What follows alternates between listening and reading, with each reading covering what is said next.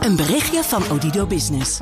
Hoe groot je bedrijf ook is of wordt, bij Odido Business zijn we er voor je.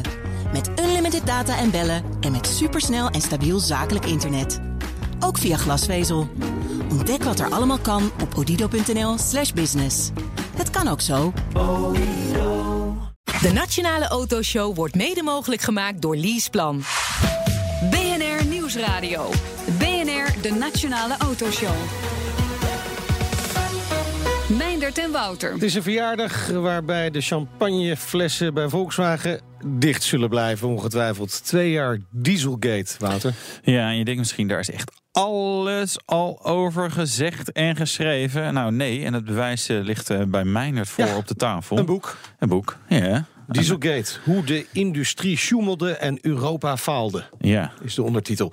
En de schrijver die is eh, bij ons eh, te gast. Je luistert naar een eh, speciale uitzending over Dieselgate. Het schandaal met foute software en te hoge uitstoot bij eh, 11 miljoen dieselauto's van Volkswagen wereldwijd.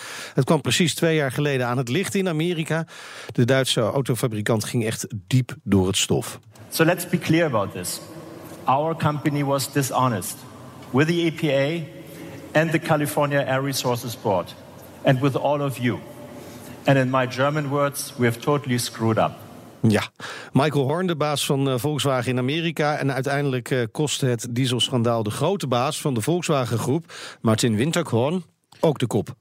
Ich entschuldige mich in aller Form bei unseren Kunden, bei den Behörden und der gesamten Öffentlichkeit für das Fehlverhalten. En dit uur eh, duiken we dieper in Dieselgate. Uiteraard hebben we Volkswagen, in dit geval dan de importeur PON, uitgenodigd om hier aanwezig te zijn. Maar ze hebben ervoor gekozen om dat niet te doen. Onze gast is er gelukkig wel, Peter Teffer. Hij is eh, onderzoeksjournalist bij de EU Observer en eh, schreef het eh, boek Dieselgate, hoe de industrie sjoemelde en Europa faalde. boek ligt vanaf deze week in de winkel, Peter. Eh, ja, het toch wel treffend, hè? Pon hier niet aanwezig. Als ik jouw boek lees, dan komt dat heel vaak voor. Niet alleen maar Pon, maar bij heel veel mensen dat ze niet aanwezig zijn als er iets gevraagd wordt. Het is inderdaad wel een probleem wat betreft de transparantie in Europa. Eh, veel nationale autoriteiten, maar ook Europese, die wilden dan niet eh, on the record commentaar geven, soms wel off the record. Ja. Eh, en dat was wel lastig. Volkswagen heeft af en toe nog wel gewoon gereageerd hoor. Ja, dat las ik ook in je boek. Eh, Volkswagen Duitsland dan, hè? Ja, dan eh, specifiek Ja. over. Ja, dat is, op zich is dat het lastige. het is misschien ook wel logisch hè, dat ja, Volkswagen het woord voert en niet de importeur. Ja, zij zijn niet meer dan een doorgeefluik, roepen ze dan zelf. En daar kan je natuurlijk je vraagtekens bij hebben. En ergens is dat ja, ook weer niet onlogisch. Je hebt een heel boek geschreven over wat aan de ene kant een heel spannend onderwerp is. Aan de andere kant denk ik, jeetje, dat je daar zoveel tijd in wil stoppen om die ambtenaren en al hun wollige taal gebruiken. En iedereen probeert alles eh, te duiken en te ontwijken. Dus wat fascineert jou zo aan dit onderwerp? Ja, dat is inderdaad grappig dat je het zegt. Sowieso, auto's heb ik nooit wat mee gehad eigenlijk. Is misschien uh, taboe om hier te zeggen. eh, als je dit onderwerp in wil duiken. Ja, en ook op de school van journalistiek dacht ik eigenlijk niet dat ik de onderzoeksjournalistiek in zou gaan. Want Nee. dat klinkt inderdaad heel stoffig. Maar als je, als je de documenten induikt en als je de, de, de onderzoekscommissie in het Europees Parlement volgt, zoals ik heb gedaan, dan eh, leer je gewoon heel veel. En kennis op kennis stapelt zich. En dan zie je toch wel een plaatje ontstaan waar je er toch gewoon echt van schrikt. Want wat is het plaatje dat je ons wil eh, laten zien, laten lezen in jouw boek? dat het niet alleen. Sowieso dat het niet alleen Volkswagen is Nee. dat ontzettend heeft gesjoemeld. eh, maar dat het ook niet alleen de schuld is van de autofabrikanten. Eh, juist de nationale autoriteiten die de verantwoordelijkheid hebben om te controleren, die hebben dat heel erg nagelaten. En ten derde, de Europese Commissie, die heeft ook niet goed genoeg zijn best gedaan om ervoor te zorgen dat sjoemelen werd ontdekt. In een notendop. In een notendom, ja. Ik, ik, ik, ik heb niet alles gelezen van het boek, daar had ik te weinig tijd voor. Maar het, is inderdaad wel, wel sch- schokkend om af en toe te lezen hoe dat eh, eh, eh, gaat. Ook, ook onze eigen minister, die dan gewoon niet weet hoe dat eigenlijk in elkaar zit. Ja, ook kun- kunnen we boetes uitdelen? Is eigenlijk min of meer vragen die ze toch, toch, toch stelden.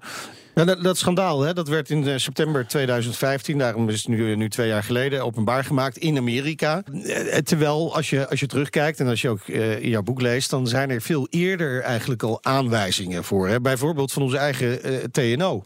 Ja, dat klopt. De onderzoekers van TNO die testen al jarenlang auto's op de weg om te kijken hoe de uitstoot is buiten het laboratorium. Ehm, dat doen ze met een wetenschappelijk oogmerk. Maar ze hebben in 2012 al een Volkswagen getest, een Volkswagen Passat, als ik het me Ja. goed herinner, die veel te hoge uitstoot had. En dat is waarschijnlijk zo'n schummeldiesel geweest.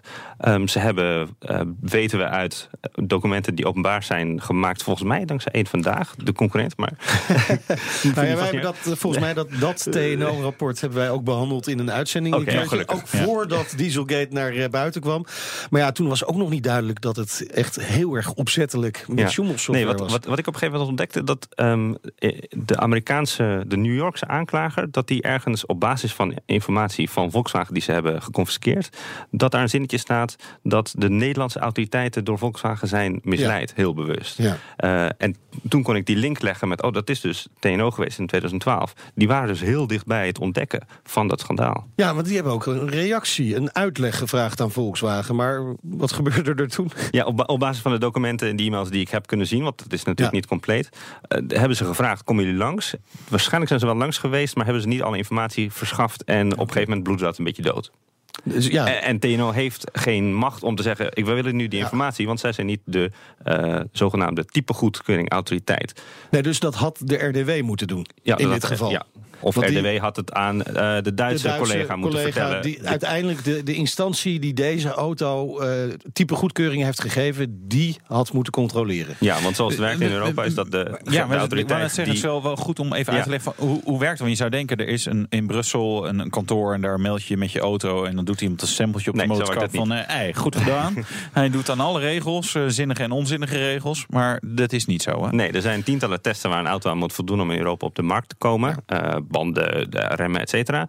Die kun je eigenlijk als fabrikant een beetje verzamelen door heel Europa. Want elk deelcertificaat en elk volledig certificaat is geldig in heel de EU. Dus Ja. als jij zegt, nou, ik wil graag mijn banden laten testen in Slowakije en mijn, eh, mijn remmen in, eh, in Duitsland en dan mijn uiteindelijke goedkeuring in Zweden, dat kan allemaal. Dat heeft met de interne markt te maken. Ja. Ja, op zich logisch. Op zich logisch. Maar, Maar- ja, mijn favoriete woord in dit soort eh, gevallen. Ja. Maar wat eh, bij het vaststellen van deze regels niet is gedaan, of in ieder geval niet voldoende, is ervoor zorgen dat ook er op Europees niveau een toezichthouder is. Of Nee. in ieder geval een eh, garantie op toezicht. Want kijk, je kunt je voorstellen, stel als autofabrikant, jij gaat in Duitsland jouw autofabrikant, jouw, jouw auto's laten testen. En je komt daar steeds niet door de test. Dan kun je zeggen, oh, ik ga wel naar een ander land. Ja. Ja. Dus er is een theoretische race to the bottom wat dat betreft. En dat, dat weerhoudt eigenlijk autoriteiten ervan om echt heel streng te zijn. Ja. Want als je dat doet, nou ja, dan gaat de volgende keer de Ja. ergens anders testen. Maar het is, het is ook gek dat eigenlijk de, de partij die de type goedkeuring geeft voor zo'n auto ook verantwoordelijk is voor het testen of die auto wel voldoet aan de eisen. Vervolgens, daarna, nadat die goedgekeurd is. Hè, op dat moment geven ze eigenlijk aan... we hebben ons werk in eerste instantie al niet goed gedaan. Ja, daar zit inderdaad ook wel een conflict. En eigenlijk moeten we ook erkennen dat voordat Dieselgate ontbrak, er eigenlijk er geen markttoezicht was in Nee. Europa. De RDW heeft geen auto's getest nadat die eenmaal hun certificaat hebben, hebben ontvangen. Nee.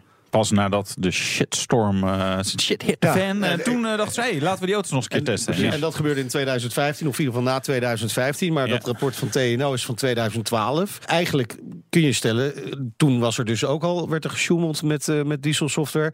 Eh, daarvoor ook al waarschijnlijk. In, Wanneer is het begonnen? Kunnen we dat terug redeneren? Volgens documenten van die, van die, Amerika uit die Amerikaanse zaak is al in 1999 Audi begonnen met een type schommelsoftware om ervoor te zorgen dat het, het rammelende geluid, dat het starten van een diesel zo kenmerkte, om dat te- een beetje te verstommen. Daar, daar, daar zat een connectie met de uitstoot. En toen zeiden ze, nou, we hebben een, een anti-rammelmechanisme ontwikkeld, Ja. maar die zorgt ervoor dat de uitstoot omhoog is. Dus we zetten de uitstootfilter eventjes op stil tijdens Ja, het testen, zodat het anti-rammelmechanisme erdoor komt. Ja. Ja, ik vind, dat vind ik wel mooi. Dat was de, V- de V6 diesel van, van, van Audi. Ja, die, die, ja, nu kan Ja. ik terugdenken, ja, als je die startte, dan klonk dat inderdaad eh, wat mooier dan Ja. de andere. Dus eh, eh, ja, op zich briljant. Maar eh, ook toen al waarschijnlijk niet helemaal legaal dit. Zeker niet. nee. Zeker niet. Maar, maar goed, er zijn wel momenten dat, je, het- dat het wel legaal is. Hè? Als, je, als je de motor moet beschermen. Ja, er is een uitzondering in de, in de Europese regels. Als je eh, je auto tijdelijk het emissiesysteem eventjes moet uitschakelen eh, om de motor te beschermen, dan kan dat. En dat is op zich ook wel te verklaren. Ehm, emissies die zijn een, een, een gevolg van een aantal factoren. En op het moment dat je heel snel moet optrekken in de kou, uh, een heuvel op, dan kan het zijn dat dat zoveel uh, vergt van die, van, die, uh, van die filter, dat de, de, de wetgever zegt: oké, dan mag je tijdens die twee minuten ja, of zo. Goed, mag dat moet een uitzondering zijn. Moet een uitzondering zijn. het lijkt meer praktijk te zijn. Ja, je, je voelt hem wel aankomen. ja. Er zijn autofabrikanten die al die zeg maar als, als switchmoment hebben besloten 17 graden Celsius of lager, dan werkt die filter minder goed. dan denk je, wat een gekke temperatuur. Dat is het vandaag ook. En dat is het heel vaak in Nederland en Europa. Bijna altijd, ja. Um, en dan, dan zal ik je ook even vertellen... dat de test in het laboratorium altijd gebeurt... bij een temperatuur van 20 tot 30 graden Celsius. Heel toevallig. Heel toevallig, ja. ja. Nou, nou is dat met die Audi, uh, klinkt zo in ieder geval... toen heel bewust gedaan, hè? Dan betekent dat ook dat mensen er vanaf wisten... bij Audi, bij Volkswagen AG. Tot hoe ver ging die kennis? Ik heb mij heel erg gericht op de politieke zaak. Ja. Uh, ik heb niet zoveel contacten okay. binnen Volkswagen dat ik dat weet. Maar wat ik wel weet van andere, uh, andere schrijvers en andere uh, journalistieke werken... Dat, dat het toch minstens wel vrij hoog moet. En er zijn ook inderdaad wel mensen geweest die hebben gezegd... Um, dit moet van hogerhand ja. bekend zijn. Want zo'n software, dat komt er niet zomaar. Dat, dat, nee. is echt een rigoureuze controle voor dat dat geaccepteerd wordt. Je hebt wel informatie over hoe Volkswagen de crisis wilde bezweren. Hè? Die, daar, daar, heb je wel informatie over weten te krijgen. Staat ook in je boek. Ja. Want ze hebben het eigenlijk in de eerste instantie was het gewoon glashard ontkennen. Wat Volkswagen in Amerika heeft geprobeerd in zo 2014, toen de Amerikaanse autoriteiten de eerste aanwijzingen hadden, om auto's terug te roepen naar de garage. Van, oh mensen, we moeten even wat fixen, ja, zonder ja, ja. te zeggen wat dat was. En op die manier hebben ze geprobeerd heel snel die Schumel software eruit te halen. Um, er zijn interne mails openbaar gemaakt dankzij die Amerikaanse aanklacht, waarin staat Kom alsjeblieft met een verhaal. Dat is gewoon paniek. Het is gewoon paniek geweest op een gegeven moment. Maar het was eigenlijk in Amerika niet eens op te lossen, toch? Ik bedoel, dat, dat, dat, dat, dat kregen ze gewoon niet voor elkaar om daar nog iets te redden qua, qua uitstoot. De normen zijn veel strenger in Amerika dan, in, uh, dan in Europa. Ja, zometeen. We kunnen het niet alleen maar over Volkswagen hebben. Ook andere fabrikanten staan onder verdenking van fraude met dieselauto's. Maar is er voldoende bewijs? BNR Nieuwsradio. De Nationale Autoshow. Zo dadelijk praten we verder over Dieselgate. Eerst is het tijd voor het nieuwsoverzicht van deze week. Wouter, nieuws uit de Volvo garage, want de XC40 is onthuld. Het Ja. mini-broertje van de XC90 en de XC60. X60. En dit is het eerste nieuwe Volvo-model sinds de XC60 op de markt kwam. En dat is ook alweer aan 2008 of iets dergelijks. Dus het is best wel, dit was echt een big Een thing dingetje. eh, voor, de, ja, voor Ja. een... eh, Wat vind je eh, ervan? Ja, ik vind hem wel geinig hoor. Ja, het, weet je, het is niet helemaal mijn segment auto, maar ik weet het, ja, mensen worden er helemaal. segment ja, volgens nee, mij, ja, weet je, het stuurt minder goed, het is onzuiniger, het is zwaarder. Nee, noem het allemaal op. Maar ja, mensen worden heel blij van ietsje hoger zitten. Ja, En het ziet maar de lijnen, uit. ze zijn eh, uitgesproken lijnen zou je kunnen zeggen. Verwacht je niet direct bij Volvo? Nee, Flinke nee. hoeken erin? Ja, ja, het hoekige komt weer terug. Nou, dan moeten al die oude bejaarden die Volvo rijden, die hoekige. Ja, je rijdt geen hoekige Volvo, hè? Maar al die, die mensen die 47 en zo, eh, zeg maar, worshipen, die, die moeten de XC40 dus ook leuk vinden, want die, die, deze is lekker hoekig. Wat ik heel knap vind bij Volvo, het is altijd wel gewoon meteen duidelijk dat het een Volvo is. Er is geen twijfel over mogelijk. Dat is, dat is wel goed. Hebben ze goed gedaan. Victor Muller is weer eens in het nieuws. Spijker heeft winst gemaakt. Hebben ze een Eh, auto verkocht dan? Nou, nee, volgens mij niet. Maar eh, dat is boekhoudkundig natuurlijk. Ze hebben nog wel, wel een en ander te schuiven. Eh, eh, het ingehouden deel van het resultaat bedroeg in 2016 bijna 7 ton. In 2015 maakten ze 2 miljoen verlies. En overigens staan ze wel behoorlijk in het rood. Een boekhouder moet dit maar eens uitleggen aan mij hoe dit allemaal kan. Want ik vind het wel een briljant businessmodel. Ja. Dan Prinsjesdag. Nou, we hebben een 1 minuut autoshow meer nieuws dan Prinsjesdag dit jaar had. Ja, nee, ja. Weet Was je, er dat- nog iets voor de automobilist? Nee, eigenlijk niet. hè. Dat komt pas over anderhalve week, verwacht iedereen een beetje. Er komt wat meer asfalt bij, 270 kilometer extra asfalt. 2,6 miljard euro, is dat genoeg? Nee. En er zijn alle mensen die zeggen, oh, meer asfalt, helpt niet. Nee, nou, dan zullen we bij jou de weg weghalen. Dan zal je, zal je inderdaad geen file meer hebben. Maar dan kom je ook je huis niet meer uit. BNR Nieuwsradio. De Nationale Autoshow. Onze gast is Peter Teffer. Hij is onderzoeksjournalist bij EU Observer. En hij schreef het boek Dieselgate: Hoe de industrie sjoemelde en Europa faalde. Ik hou hem uh, voor de webcam, dat mensen hem ook kunnen zien. Hij is in, in uh, de winkel te krijgen op dit moment. Ja. Uh, Verder vinden we het nooit een goede aanleiding als er een boek is geschreven om dan maar mensen te gast te hebben. Hè? Nee, Even normaal een sneer naar gesproken Nout. Inside joke, nee, maakt niet uit. Nee, maar dit is wel een heel mooi, mooi document geworden eigenlijk. Dat heel veel duidelijk maakt over uh, de gang van zaken rondom dat dieselschandaal. Hoe die überhaupt heeft uh, kunnen ontstaan. Ja. Uh, maar ook over die afwikkeling en hoe moeilijk het is om al die informatie boven tafel te krijgen binnen zo'n Europese gemeenschap. Me Meinert, ik, ik, ik lag op de bank uh, te lezen op, op, op, mijn laptop, want ik had niet het fysieke boek. Maar anders was mijn broek wel een paar keer afgezakt van ja. hoe dingen gingen. Toch bij jou denk ik ook. Nou ja, het is, best wel shocking. Mijn onderkaak zat op de knieën ongeveer. nog steeds aan het terugduwen. Het, het, werd op 18 september 2015, hè, toen werd het uh, publiekelijk gemaakt. Uh, en ook in Nederland werd er toen van uh, voormalige, toenmalig staatssecretaris Wilma Mansveld van de PvdA een antwoord gevraagd. Ja, Leg eens uit hoe dat ging. Want dat is ook weer zo'n heel Ja, want je hebt daar een, een, reconstructie van gemaakt ja, eigenlijk. Klopt. Ja. Um, ook op basis van die niet door mij openbaar gemaakte uh, documenten. Ja. Um, er blijkt uh, contact te zijn geweest tussen min, mensen van het ministerie, ambtenaren... en uh, de importeur van Volkswagen, PON. Ja. Um, wat uit e-mails blijkt dat PON op bezoek is geweest bij het ministerie. Nou, heel normaal om uit te leggen wat er precies aan de hand was. Maar dat daarna een van die ambtenaren schreef... oh, deze tekst willen wij graag invoeren in de de Kamerbrief. Wat vinden jullie daarvan? En toen zei Pon, nou, ik zou het woord mogelijk toevoegen aan sjoemelen in Europa. Dus, dus Pon, de importeur van Volkswagen, heeft meegeschreven ja. feitelijk aan die brief voor de Tweede de Kamer. Tweede Kamer, ja, zo is het. Wauw, ja. mooi. hebben ze goed Vanuit Pon hebben ze dat dan goed gedaan. Toch? Ja, het is hun werk natuurlijk om zoveel mogelijk uh, ja, de positie van Volkswagen bekend ja. te maken. Maar, Ja. en, en, en feitelijk wat er dus in die brief vanuit PON is gekomen... Dat is, Dat is in de tekst gekomen. Ja. En dat is het verschil dat, dat er in de, in de brief staat... er is gesjoemeld in Amerika en er is mogelijk fraude gepleegd in Ja, ja. Europa. En dat is ook nog steeds het... uh, de, de tactiek van Volkswagen in Europa om te zeggen... we weten niet helemaal zeker of dit wel sjoemelen is. Um, ze willen de uitleg niet precies geven, de juridische uitleg... waarom zij vinden dat het hier niet illegaal is. Uh, omdat ze zeggen dat is Ja. deel van onze verdediging. Ja, ja, ergens kan ik ze daar wel in volgen. Maar, dat, de, de, de, de, de- ja, het, maar het is wel... Maar is, is het niet inderdaad gewoon een omgekeerde wereld? Dat je, Absoluut. hè, gebeurt dat in andere branches ook? Dat, eh, dat eh, Dat- een partij mee mag schrijven aan een brief aan de Tweede Kamer? Nou, wat ik wel weet is dat het niet ongebruikelijk is in het Europees Parlement bijvoorbeeld dat amendementen worden meegeschreven door lobbyisten. Ja, Ja. dat gebeurt, Ja. helaas. We zijn nu aan het graven. Jij eh, met, met eh, beperkte middelen feitelijk die je hebt. Hè. Ehm, er is een onderzoekscommissie natuurlijk. Eh, de- hebben we de onderste steen enigszins in het zicht? Ik verwoord het allemaal eh, voorzichtig. Nog niet de alleronderste steen. Nee, er is van de zomer een eh, bericht geweest van Der Spiegel dat er een kartel zou zijn geweest tussen eh, Volkswagen en een aantal andere Ja. Duitse autofabrikanten. Waarin onder meer ook is afgesproken hoe ze met die emissieuitstoot zouden omgaan.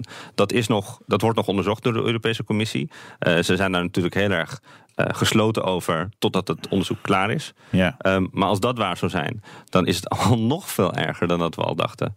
Dus dan hebben ze echt met z'n allen afgesproken. Joh, zo gaan we de hele boel om de tuin leiden. En zo gaan we met de volksgezondheid van de Europeanen om. Ja. Ja. Want dat wordt nog wel eens vergeten in dit debat. Maar eh, de gevolgen zijn dat elk jaar ongeveer enkele duizenden mensen vroegtijdig overlijden door de slechte luchtkwaliteit in Europa. Dus het gaat verder dan, dan mensen die beduveld zijn. Dat is ook heel erg natuurlijk voor de autobezitters. Ja. Maar de autobezitter die Ja. in zijn garage de, de auto vast aanzet... eh, die krijgt gewoon veel meer schadelijke Ja. stoffen binnen dan de- normaal. de- nou, maar een beetje diesel rijden doet het ook niet nee, hoor. dat is niet heel ik, verstandig. eh, niet heel nee, weet je, Hey, nou, nou, nou, nou eh, lijkt het net alsof dit voor, eh, eh, eh, voor veel mensen als een complete verrassing kwam. Hè? Dat gesjoemel met die, met die diesels. Hm. Terwijl eigenlijk al in 98 een schandaal met vrachtwagens naar buiten was gekomen. Eh, dat, dat blijkt ook in die, in, bij, die, bij die commissie eh, van Europarlementariërs die daar vraag naar doet. Van, eh, waarom zijn jullie naar aanleiding daarvan niet eens wat meer onderzoek gaan doen? En dat steeds weer in dat boek steeds weer de vraag: waarom zijn jullie naar aanleiding van dingen die naar boven komen niet onderzoek gaan doen? Of Ja. er misschien iets fout is met die auto's? Ja, dat is inderdaad een, een bizar verhaal. En dat is lastig om precies erachter te komen waarom dat was. Of dat onkunde was of echt toedekken. Ja. Daar, daar ben ik helaas, spoiler alert, niet achter gekomen. Komen. Ehm, maar het, ehm, het, het, laat in ieder geval, het, het, het is in ieder geval wel zorgelijk. Want beide antwoorden zijn zorgelijk. Ehm, hoe meestal wordt eh, geantwoord op vragen van het Europese parlement is... ja, de onderzoeksinstituten van Europa... die hebben niet het mandaat om te onderzoeken. En ja, de nationale autoriteiten die die taak hadden... Ja, die deden het eigenlijk gewoon niet. Ja, nee, want dat is ook wel interessant. Hè? Want eh, veel wordt er nu gewezen naar Europa en de onmacht van Europa.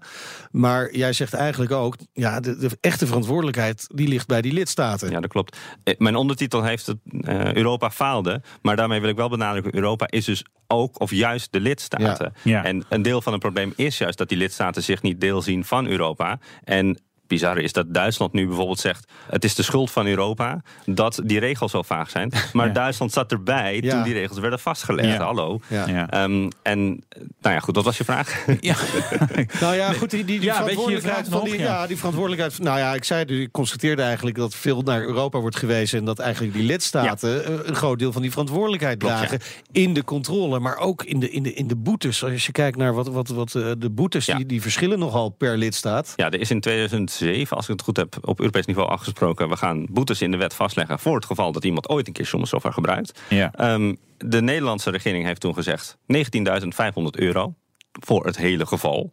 In, Oh, Italië, Wacht even, voor Ja. alle, dus niet per auto, maar gewoon. in totaal. Totaal. Maar dat is, dat is nog veel. In Italië is het een administratieve boete van tussen de 80 en 300 nog iets euro. Oké. Dus die, die hebben gewoon waarschijnlijk, af, die hebben waarschijnlijk Nou. gewoon een verkeersboete één op één eh, Ja. hierop eh, toegepast. Is Maar die, dat is boe- bijna is die een boete, uitnodiging om Ja. te gaan sjoemelen. maar is die boete in Nederland überhaupt opgelegd?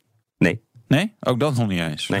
Eh, in het geval van, eh, van de Volkswagen Schummels kan dat ook niet. Dat kan alleen Duitsland doen. Oh, en dat is ook wel ja. eens sappig. De baas van het Duitse RDW, de KBA, die man die zei in het Europese parlement... ja, maar ze moeten hun auto's terugroepen. Dat vind ik al straf genoeg. Kost wel geld, maar ja, je zou inderdaad... Ja. In Amerika denken ze toch anders zo. We zijn natuurlijk eh, een paar jaar, hè, twee jaar verder. En er worden ook wel wat andere autoconcerns genoemd. Mhm. Eh, nou ja, ik zal een paar namen noemen. Fiat, Peugeot, Renault. Er waren- nee, eh, uiteindelijk kwamen er best wel wat meer voorbij. Hoe hard zijn die eh, beschuldigingen? Als je het hebt over hard gemaakt of hard als in... want bijvoorbeeld de Duitse Ja. autoriteit, die zegt heel hard... eh, Fiat heeft gesjoemeld. Ja. En de Italiaanse autoriteit, die, die Fiat heeft toch goedgekeurd... die zegt nee, nee, nee, nee, helemaal niet. Nee. Ehm, dus dat, dat blijft nog steeds wel een, een punt van frictie tussen lidstaten. Het is een beetje alsof je bij je eigen kinderen het huiswerk na moet kijken. En dan zegt, nou, eh, eh, mijn schatje heeft dat echt goed gedaan hoor. En dan kijkt Meinert eh, op, op het proefwerk van mijn dochter en zegt, nou, eh, het is niet eens leesbaar. Tegenwoordig kijken kinderen in de klas hun eigen werk na. Hè? En dat gaat beter volgens mij dan eh, hoe het hier Nou, gaat. Ja, ja. Bijna wel, ja. Ja, ja. Nee, want het is inderdaad Duitsers die keren, ke- keuren zeg maar lekker de Volkswagen is allemaal goed. En de Italianen die zeggen, nou, die Fiat is allemaal, allemaal top. Eh dat is niet eens onlogisch, want je wil ook het beste voor je eigen product misschien. We hebben een, een citaat zeg maar uit jouw boek. Hè. Iedereen doet het. Iedereen. En dan heb je het over alle fabrikanten sjoemelen. Eigenlijk. Ja, een beetje elke grote autofabrikant heeft wel een auto op de markt waarbij bekend is geworden, onder meer dankzij een Duits eh, onderzoeksrapport, dat de uitstoot veel te hoog is op de weg. En dat dat te maken heeft met een, ja, wat ze noemen een manipulatieinstrument. Dat is eigenlijk de officiële naam van Schummel Ja. Software. Ja. Ehm, en al die autofabrikanten zeggen, ja, dat is om die motor te beschermen waar we het net over hadden. Ja. Alleen wat we nodig hebben is dat een rechter zegt, ja, het is, het is leuk dat u zegt die motor moet beschermd worden, maar u doet dat met inferieure kwaliteit eh, filters. En vergeet niet dat in de regels ook staat... onder normale gebruiksomstandigheden moet dat filtersysteem werken. Gaat er, gaat er een rechter zijn die daar iets van, eh, van durft te zeggen? Wanneer eh, iemand hier een zaak over begint. Ja. Maar dat is dus bijvoorbeeld in Duitsland... eh, is voor zover ik weet Volkswagen nog niet aangeklaagd. Nee, nee dus wel, Althans niet voor, de, voor het, hè, het overtreden van deze wet op Schumelsoftware. Nee, nee. Ja, er lopen daar wel dingen. Ik, ik zie ook wel, Wel, dingen voor voorbij komen. en dat soort dingen. Wat zijn next steps die we, die we gaan zien vanuit de EU? Of, of eigenlijk helemaal niks? Jawel, nee, ze hebben zeker wel vanuit Brussel ook de poging gedaan om de hele situatie te verbeteren. Eh, de Europese Commissie die heeft een voorstel gedaan om eh, meer toezicht te hebben. Dus Ja. eh, die, eh, die overkoepelende vader of moeder die het huiswerk van iedereen nakijkt in jullie analogie. Ehm, dat is nu, daar wordt nu over onderhandeld. Je ziet dat sommige lidstaten toch erg schipperen of, of, of schutteren en zeggen: Nou, dat willen wij niet. We Nee. willen niet dat de Europese Commissie zoveel macht heeft. Hè, dan Nee. krijg je het klassieke niet meer Brussel verhaal. Maar dat zijn natuurlijk denk ik vooral de autoproducerende landen die... Daar is wel een correlatie, ja. Klopt. Goed, eh, we, we gaan eh, een beetje afronden. Ik heb nog één. Ik wilde even één tweet belangrijke naar voren. vraag, Nou, ja. dit is wel interessant. Want eh, Mitchell die twittert... luister ik naar GroenLinks anti-autoshow? Nee, inderdaad, omdat we van auto's houden... doen we onze ogen dicht voor fraude. Maar dit is wel een beetje het beeld hè, wat er ontstaat, eh, Peter. Ja, en dat vind ik. Dat vind je anti-auto niet- vind ik bent niet als je goed. dit Dat aan de kaak stelt. Want ehm, dit is absoluut niet een verhaal alleen voor de linkse hippies onder ons. Dit is ook voor de mensen die zeggen: oh, lekker vroom vroom. Want ehm, dit hele systeem geldt ook voor je autobanden en voor de goedkeuring van je remmen. En ja, voor je eigen veiligheid en gezondheid. Het, eh, het boek dat je hebt geschreven bevat veel details... en is op sommige punten onthullend. En daarom eh, interessant om te lezen. Luisteraars maken een kans om een exemplaar, te winnen. Mitchell, ik zou je vooral inschrijven voor het boek. Ja. Eh, stuur iets... Iets? Naar autoshow.bnr.nl. Ja, er staat hier vraag. Stuur, eh, ja, ja. Misschien als je een onthulling hebt hierover, waardoor de onderste boven ja. komt. Ja. Degene je die echt er verhaal precies. over, weet ik. Nou, doe iets leuks. over, over, diesel. en diesels. Het is Stuur een- dat naar ons. Het is, ik vind het wel een interessant boek. Vooral ook om te zien voor mensen die, die eh, bezig zijn met overheid en zo. om Gewoon te zien, jee, wat een, wat een zootje in de EU. En Stuur het door. naar autoshow.bnr.nl. Het boek van Peter Teffer, onderzoeksjournalist bij EU Observer. Ja. Het boek eh, Dieselgate, hoe de industrie sjoemelde en Europa faalde. En we praten zo verder over Dieselgate met Guido van Woerkom. En we rijden ook in een diesel. Ja, leuk. De Nationale Autoshow wordt mede mogelijk gemaakt door Leaseplan. BNR Nieuwsradio. BNR, de Nationale Autoshow. Meindert en Wouter. Welkom terug. Straks gaan we rijden in de Range Rover Velar. Qua uiterlijk eh, absoluut heel erg geslaagd. Maar ja, het innerlijk, dat vinden wij mannen echt belangrijk. ja, ja, zeker. Ook geslaagd, ja. Ja, absoluut. Ja. Dieseltje. Dieseltje. Ja. ja, ja. Zo'n ratelende, stinkende diesel was het. Oei, oei. We praten vandaag over Dieselgate. Precies twee jaar nadat eh, de bom barstte in Amerika. Wereldwijd ging het om 11 miljoen dieselauto's met foute software. In Europa 8,5 miljoen, Wouter. Eh, in Nederland, hoeveel auto's zijn er inmiddels eh, teruggehaald? Hoeveel auto's gaat het eigenlijk totaal in Nederland? het zijn iets van 100. 180.000 eh, dieselauto's in ons eh, land. Ja, het is ongeveer, want je weet dat natuurlijk niet eh, exact. Het zou natuurlijk wel exact moeten zijn, maar als je weet hoe de RDW af en toe dingen registreert in hun eigen systemen, dan weet je dat dat niet helemaal exact te bepalen is. Oké, maar, maar die auto's die moesten allemaal aangepast worden, die moesten allemaal teruggeroepen worden, software aangepast.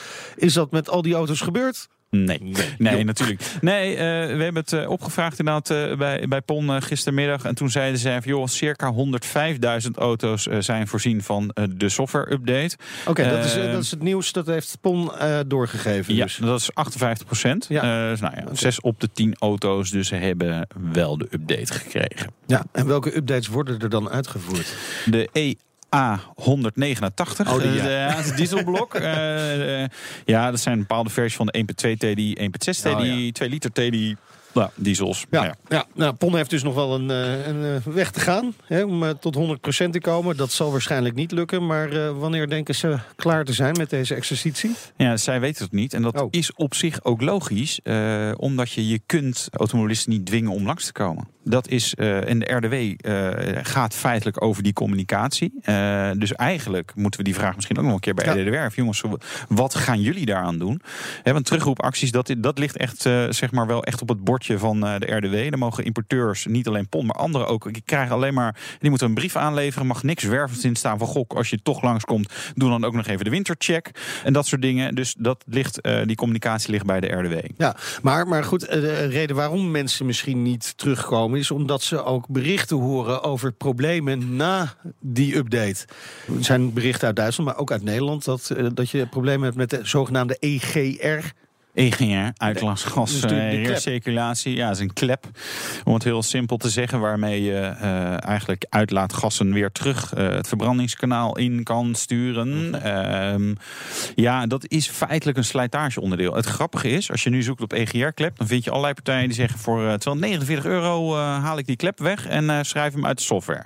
Dat is, het is zeg maar voor emissie absoluut heel goed. Alleen als je zeg maar techneuten vraagt, die zeggen ja, het is een, het is een onding. Eigenlijk moet je hem, eh, moet je hem eraf eh, slopen. Word je, wordt het een fijnere auto van. Die mensen die dat natuurlijk al hebben gedaan, Ja, die gaan ja, niet die gaan niet, eh, die gaan niet per se voor de software Zou update. jij terug. teruggaan? Ik, ja, nou ja, een diesel die zou ik sowieso ergens.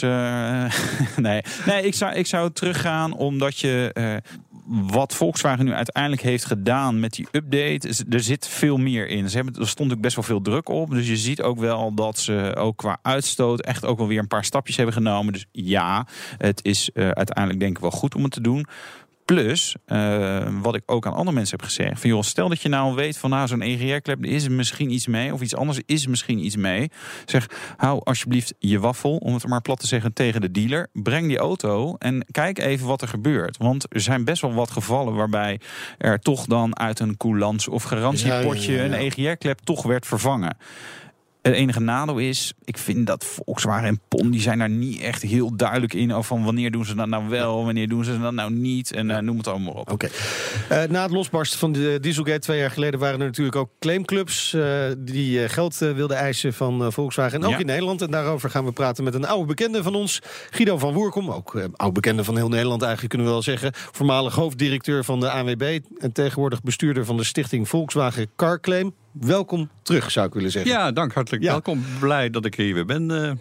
Ja, u, u, u bent het eh, boegbeeld hè, van deze stichting geworden. Eh, waarom? Wat is, wat is uw drijfveer? nou ja, Zelf wat, een, eh, een wat- dieseltje gehad? wat we zien is dat, dat een onderneming die ook op zijn website aangeeft dat hij aan het milieu hecht, toch de consument op het gebied van milieu eh, behoorlijk, eh, behoorlijk flest. En eigenlijk ook allerlei ja, draaibewegingen maakt om daar, daar onderuit te komen. Nou, waar ik in die 15 jaar bij de AWB voor de belangen van de automobilisme opgekomen, wil ik dat nu ook graag doen. En ervoor zorgen dat zowel de automobilist als het milieu beter wordt van eh, de activiteiten die wij doen. En aan de andere kant, kijk, die, die, de, de software-update, ja, die krijgen auto's toch? Wie- hè, Jij zegt van, joh, ze, ze draaien eromheen. Denk, nou ja, Ja. ze hebben gewoon gezegd, ja, oké, we moeten die auto's updaten. Dus Ja. is dat niet genoeg? Nou ja, je, je, kan in ieder geval de vraag stellen. En eh, de vraag stellen is hem ook beantwoorden. Is een software-update een, eh, een oplossing voor een hardwareprobleem? Ja. Eh, nou, dat is het niet. Eh, we zien ook eh, dat er problemen zijn. Maar wat veel belangrijker is, eh, de NOx-uitstoot na die eh, service, eh, na die update, is nog steeds boven de wettelijke normen. Daarmee doet, voldoet de auto nog steeds niet aan de eisen die eh, in de wetgeving gesteld zijn. En op wie richt u de pijlen in deze zaak?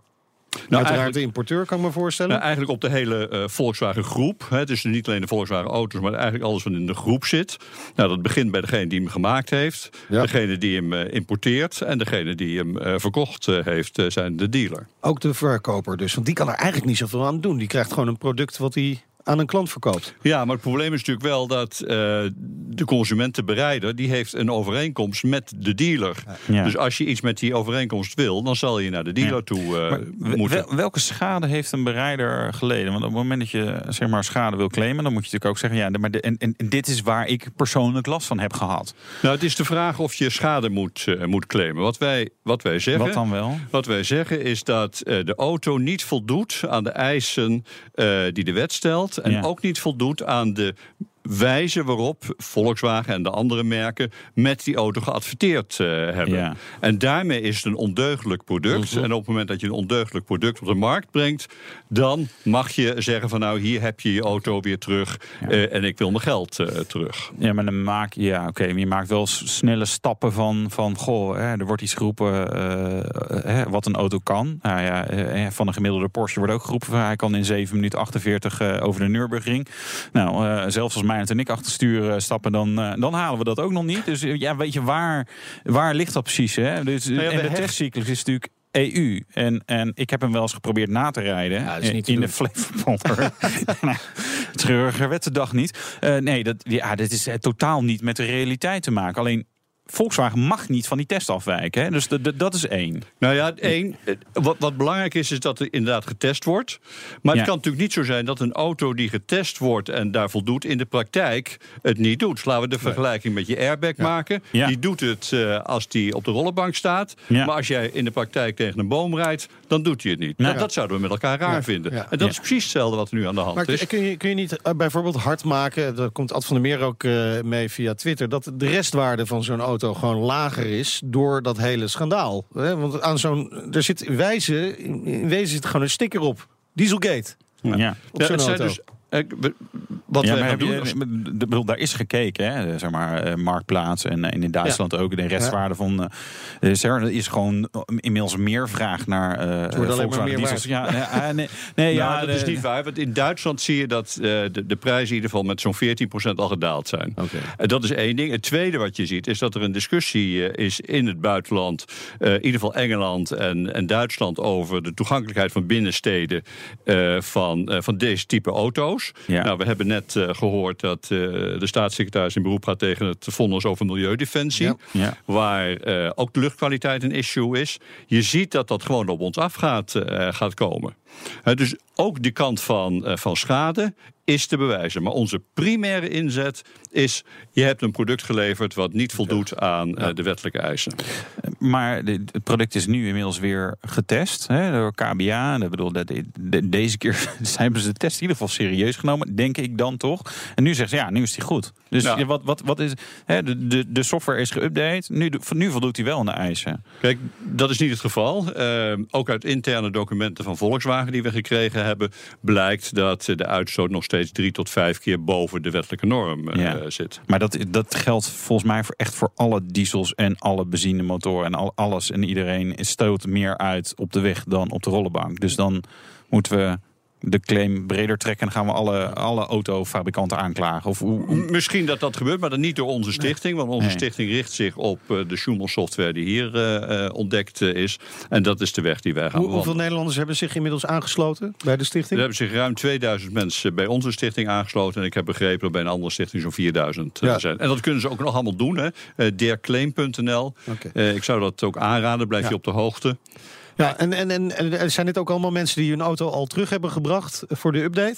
Nee, dus niet allemaal. Eh, dat hebben we ook als zodanig niet geregistreerd. Nee, Wat nee. we wel geregistreerd hebben, en dat is ook de, de opmerking die we, die we horen, dat mensen veel eh, klagen over, eh, over de update. Inderdaad, over die EGR-klep, maar ook over minder, minder vermogen, meer, meer verbruik. Dus er, er lijkt wel rond die update ook wat te zitten, eh, waarvan eh, automobilisten zeggen ja, dat is ook niet de oplossing. Ja, er is contact geweest met de Consumentenbond. Eh 60 klachten zijn er afgelopen weken maanden binnengekomen. Vrijwel alle klachten gaan ook inderdaad over die EGR-klep. En reactie van Volkswagen hebben we dan ook weer. Wij verwachten niet dat de aangebrachte wijzigingen een negatieve invloed hebben op de restwaarde. De restwaarde van Volkswagens blijft stabiel. Kleine prijsschommelingen zijn volkomen normaal voor gebruikte auto's, onafhankelijk van het type voertuig.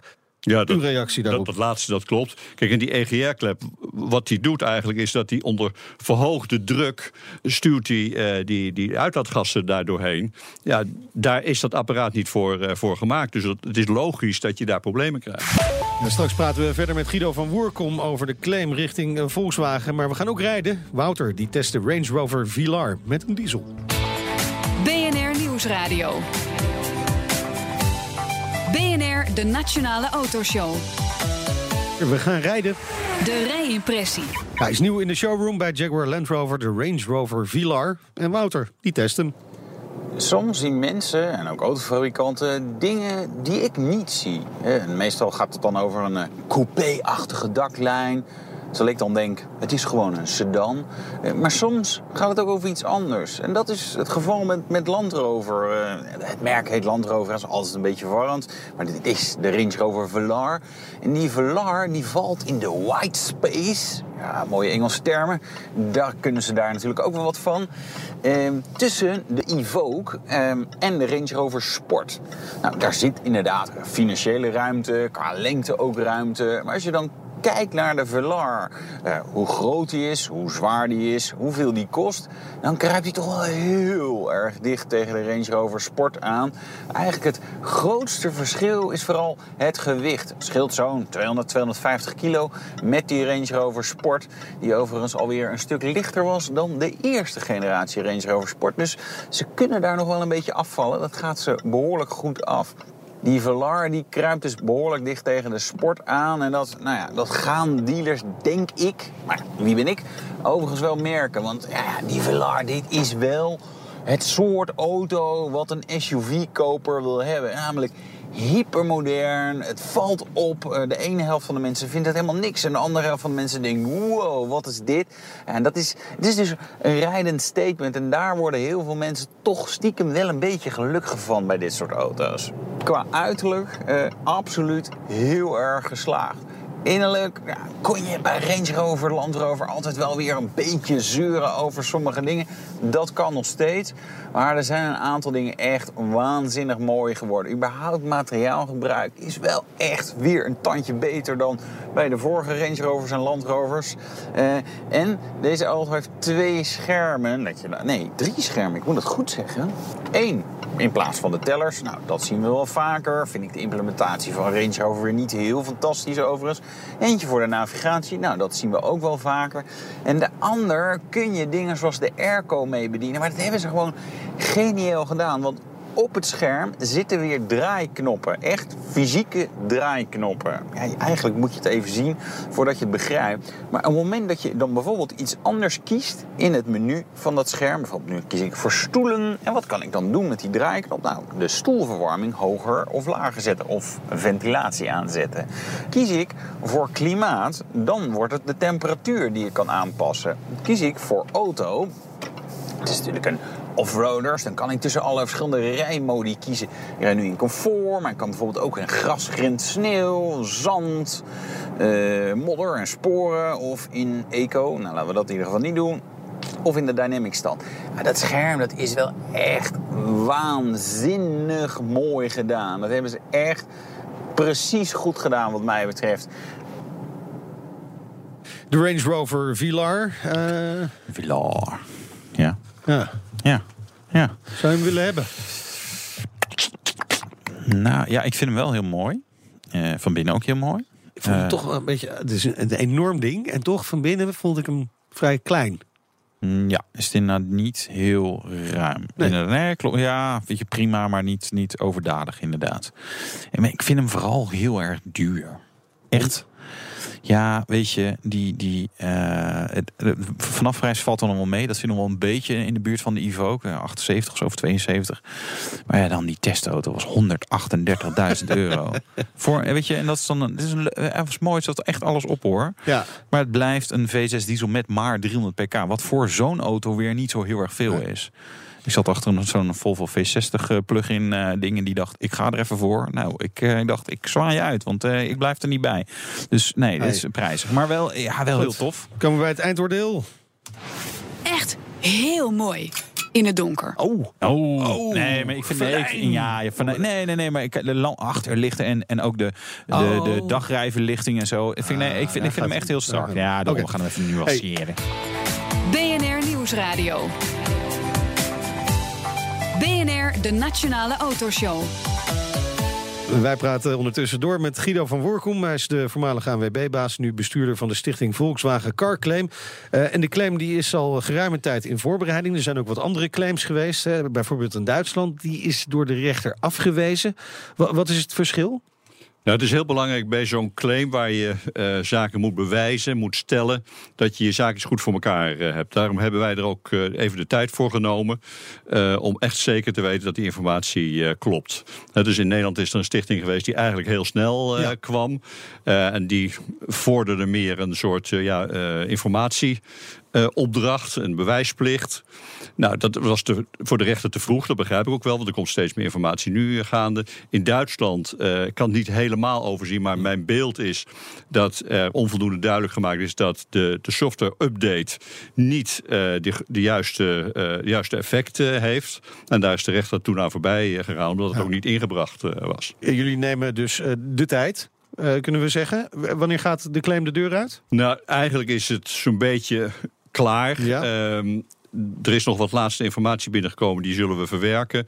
Ehm, het moet vertaald eh, worden. En dan moet, eh, het is nu het werk van de advocaat, dan moet het stichtingsbestuur eh, er nog een keer naar, eh, naar kijken. En dan, dan gaat hij. Maar het- we hebben het meeste gehad, eh, het komt binnenkort. Begin Week, volgende week, maand. Ja, Nou, maand. misschien op hetzelfde moment, misschien als het kabinet er staat. Oh, dat is ja, half dat is, oktober. een, dat is een heel vaag antwoord natuurlijk. Hè? Nee, Dat is half oktober, maar- hoorde ik eerder. Maar, maar is er haast geboden? Moet, moet, is er nog een deadline? Nou, eh, we hebben in ieder geval in Nederland eh, zogenaamd de, de, de verjaring gestuit. Hè. Dus alle mensen die schade eh, hebben en of on, hun overeenkomst willen ontbinden, daarvan is de, de, de verjaringstermijn gestuit. Maar goed, je moet er op een gegeven moment wel aan gaan beginnen. Anders zegt de rechter ook van ja, waarom heeft u Ja. zo lang gewacht? Dus dit is wel het moment om ermee naar buiten te komen. En dat zal ook zeker gaan gebeuren. Voor eind oktober. Ja, die kans is heel erg groot. De kans is heel erg groot. Heel Nou, dat is wel een politieke carrière. Ja, gemist, hè? Hey, jongen, Ja, maar jongen. misschien- misschien- misschien Nergens komt er nog wat aan, misschien komt er nog wat Ja, oh ja, nou, dat is eh, spannend. Eh, maar wanneer, het kan niet meer verjaren dus, deze, deze claim of wel? Ja, dat kan wel verjaren, maar dan heb je het echt over jaren, jaren. En eh, nogmaals, wij gaan aan de slag. Eh, Ja. we denken niet dat het heel snel zal, zal gaan, dit soort processen. Maar waar we uiteindelijk op uit zijn, is eh, dat er een, een goede deal komt voor de bereiders en voor, eh, voor het milieu. En het liefst doen we dat in overleg met Volkswagen. Dat hebben we al twee keer geprobeerd met hen in overleg eh, te komen. En wa- wat is een goede deal? Nou, een goede deal is dat eh, de auto eh, voldoet aan de wettelijke, wettelijke eisen. En dat, dat, doen één. ze nu volgens mij hè, met, de, met de software update. Dat is in ieder geval de claim van eh, Duitse autoriteiten. En, Ja, maar wij stellen ervan, en we hebben ook de bewijzen vanuit Volkswagen dat dat niet het geval is. Dus dat is één. Je kan niet een, zo'n hardwareprobleem oplossen met een, met een software update. Soft- Ja, nee, in Amerika was er wel echt een hardwareprobleem. En in Nederland is trouwens ook... we hebben zo'n plastic filter is erin gebouwd. Hè? En het tweede? En dat de, de, de schade die er eh, toch geleden is, eh, en mogelijk de schade die er ook gaat komen, dat je niet eh, in alle steden kan, kan komen die, die je wilt, dat die vergoed gaat, gaat worden. En hoe hoog is die schade? Want dat lijkt me heel moeilijk om dat goed vast te stellen. Ja, wij hoeven ook dat nu nog niet vast te stellen. Wat heel belangrijk is, is dat de rechter vast gaat stellen van ja, je mag inderdaad die overeenkomst die je hebt tussen de dealer en de koper, de bereider, die mag ontbonden worden. Als dat maar vastgesteld wordt, ja, dan gaan we in een traject waar ehm, het probleem daadwerkelijk opgelost kan worden. Ja, maar het is vast wel een, bedrag waar jullie aan denken. Nou, kijk, de stichting kan niet een bedrag claimen, maar je zou nee, een nee, theoretische ja. berekening kunnen Ja. doen. We hadden het net over 180.000 auto's, maal de gemiddelde eh, aankoopprijs, dan kom je in de buurt van de 4 à 4,5 miljard euro. Dat Ja. is het, het grote bedrag. Maar al die mensen hebben daar wel jaren in die auto's gereden. Dus wat trekken we er dan weer vanaf? Ja, dat, dat, dat is ook een beetje aan de rechter. Hè. De Ja. rechter kan heel principieel zeggen van luister eens, eh, de bereider heeft dat nooit eh, geweten, dus we gaan terug naar het begin. De rechter kan ook zeggen, ja, u heeft er genot van gehad en we doen er een afslag op die, eh, op die prijs.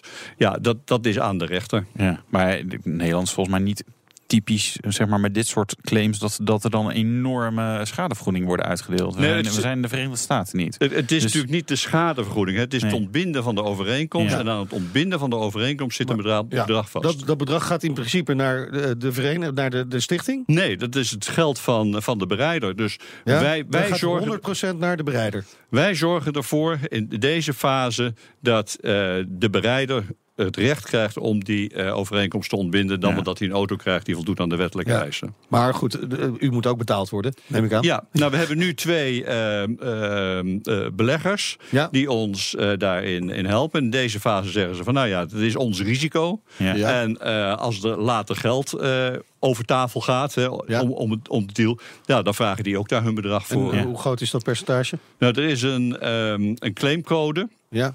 En in die claimcode, daar zitten we helemaal onder. Zitten zelfs nog onder dat maximum. En we hebben een bandbreedte van 15 tot 18 procent afgesproken. Duidelijk. Eh, eh, de claim die gaat eruit in oktober. En dan kom ik weer langs. Ja, vo- voordat het nieuwe kabinet er staat. Ja. Dan u kunnen, we het aan de, beschikbaar? mini- dan kunnen we het aan de, aan de minister of de staatssecretaris ook geven. Ja, misschien bent u eigenlijk- wel een van die ministers of staatssecretaris. Ja, dan neem ik het zelf in ontvangst. Oké, nou, u bent beschikbaar, ik begrijp het.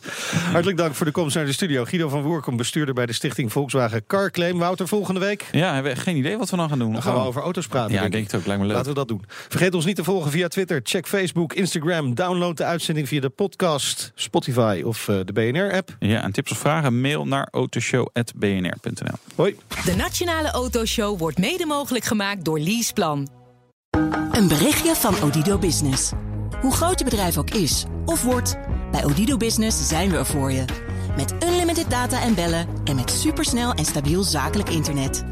Ook via glasvezel. Ontdek wat er allemaal kan op odido.nl/slash business. Het kan ook zo.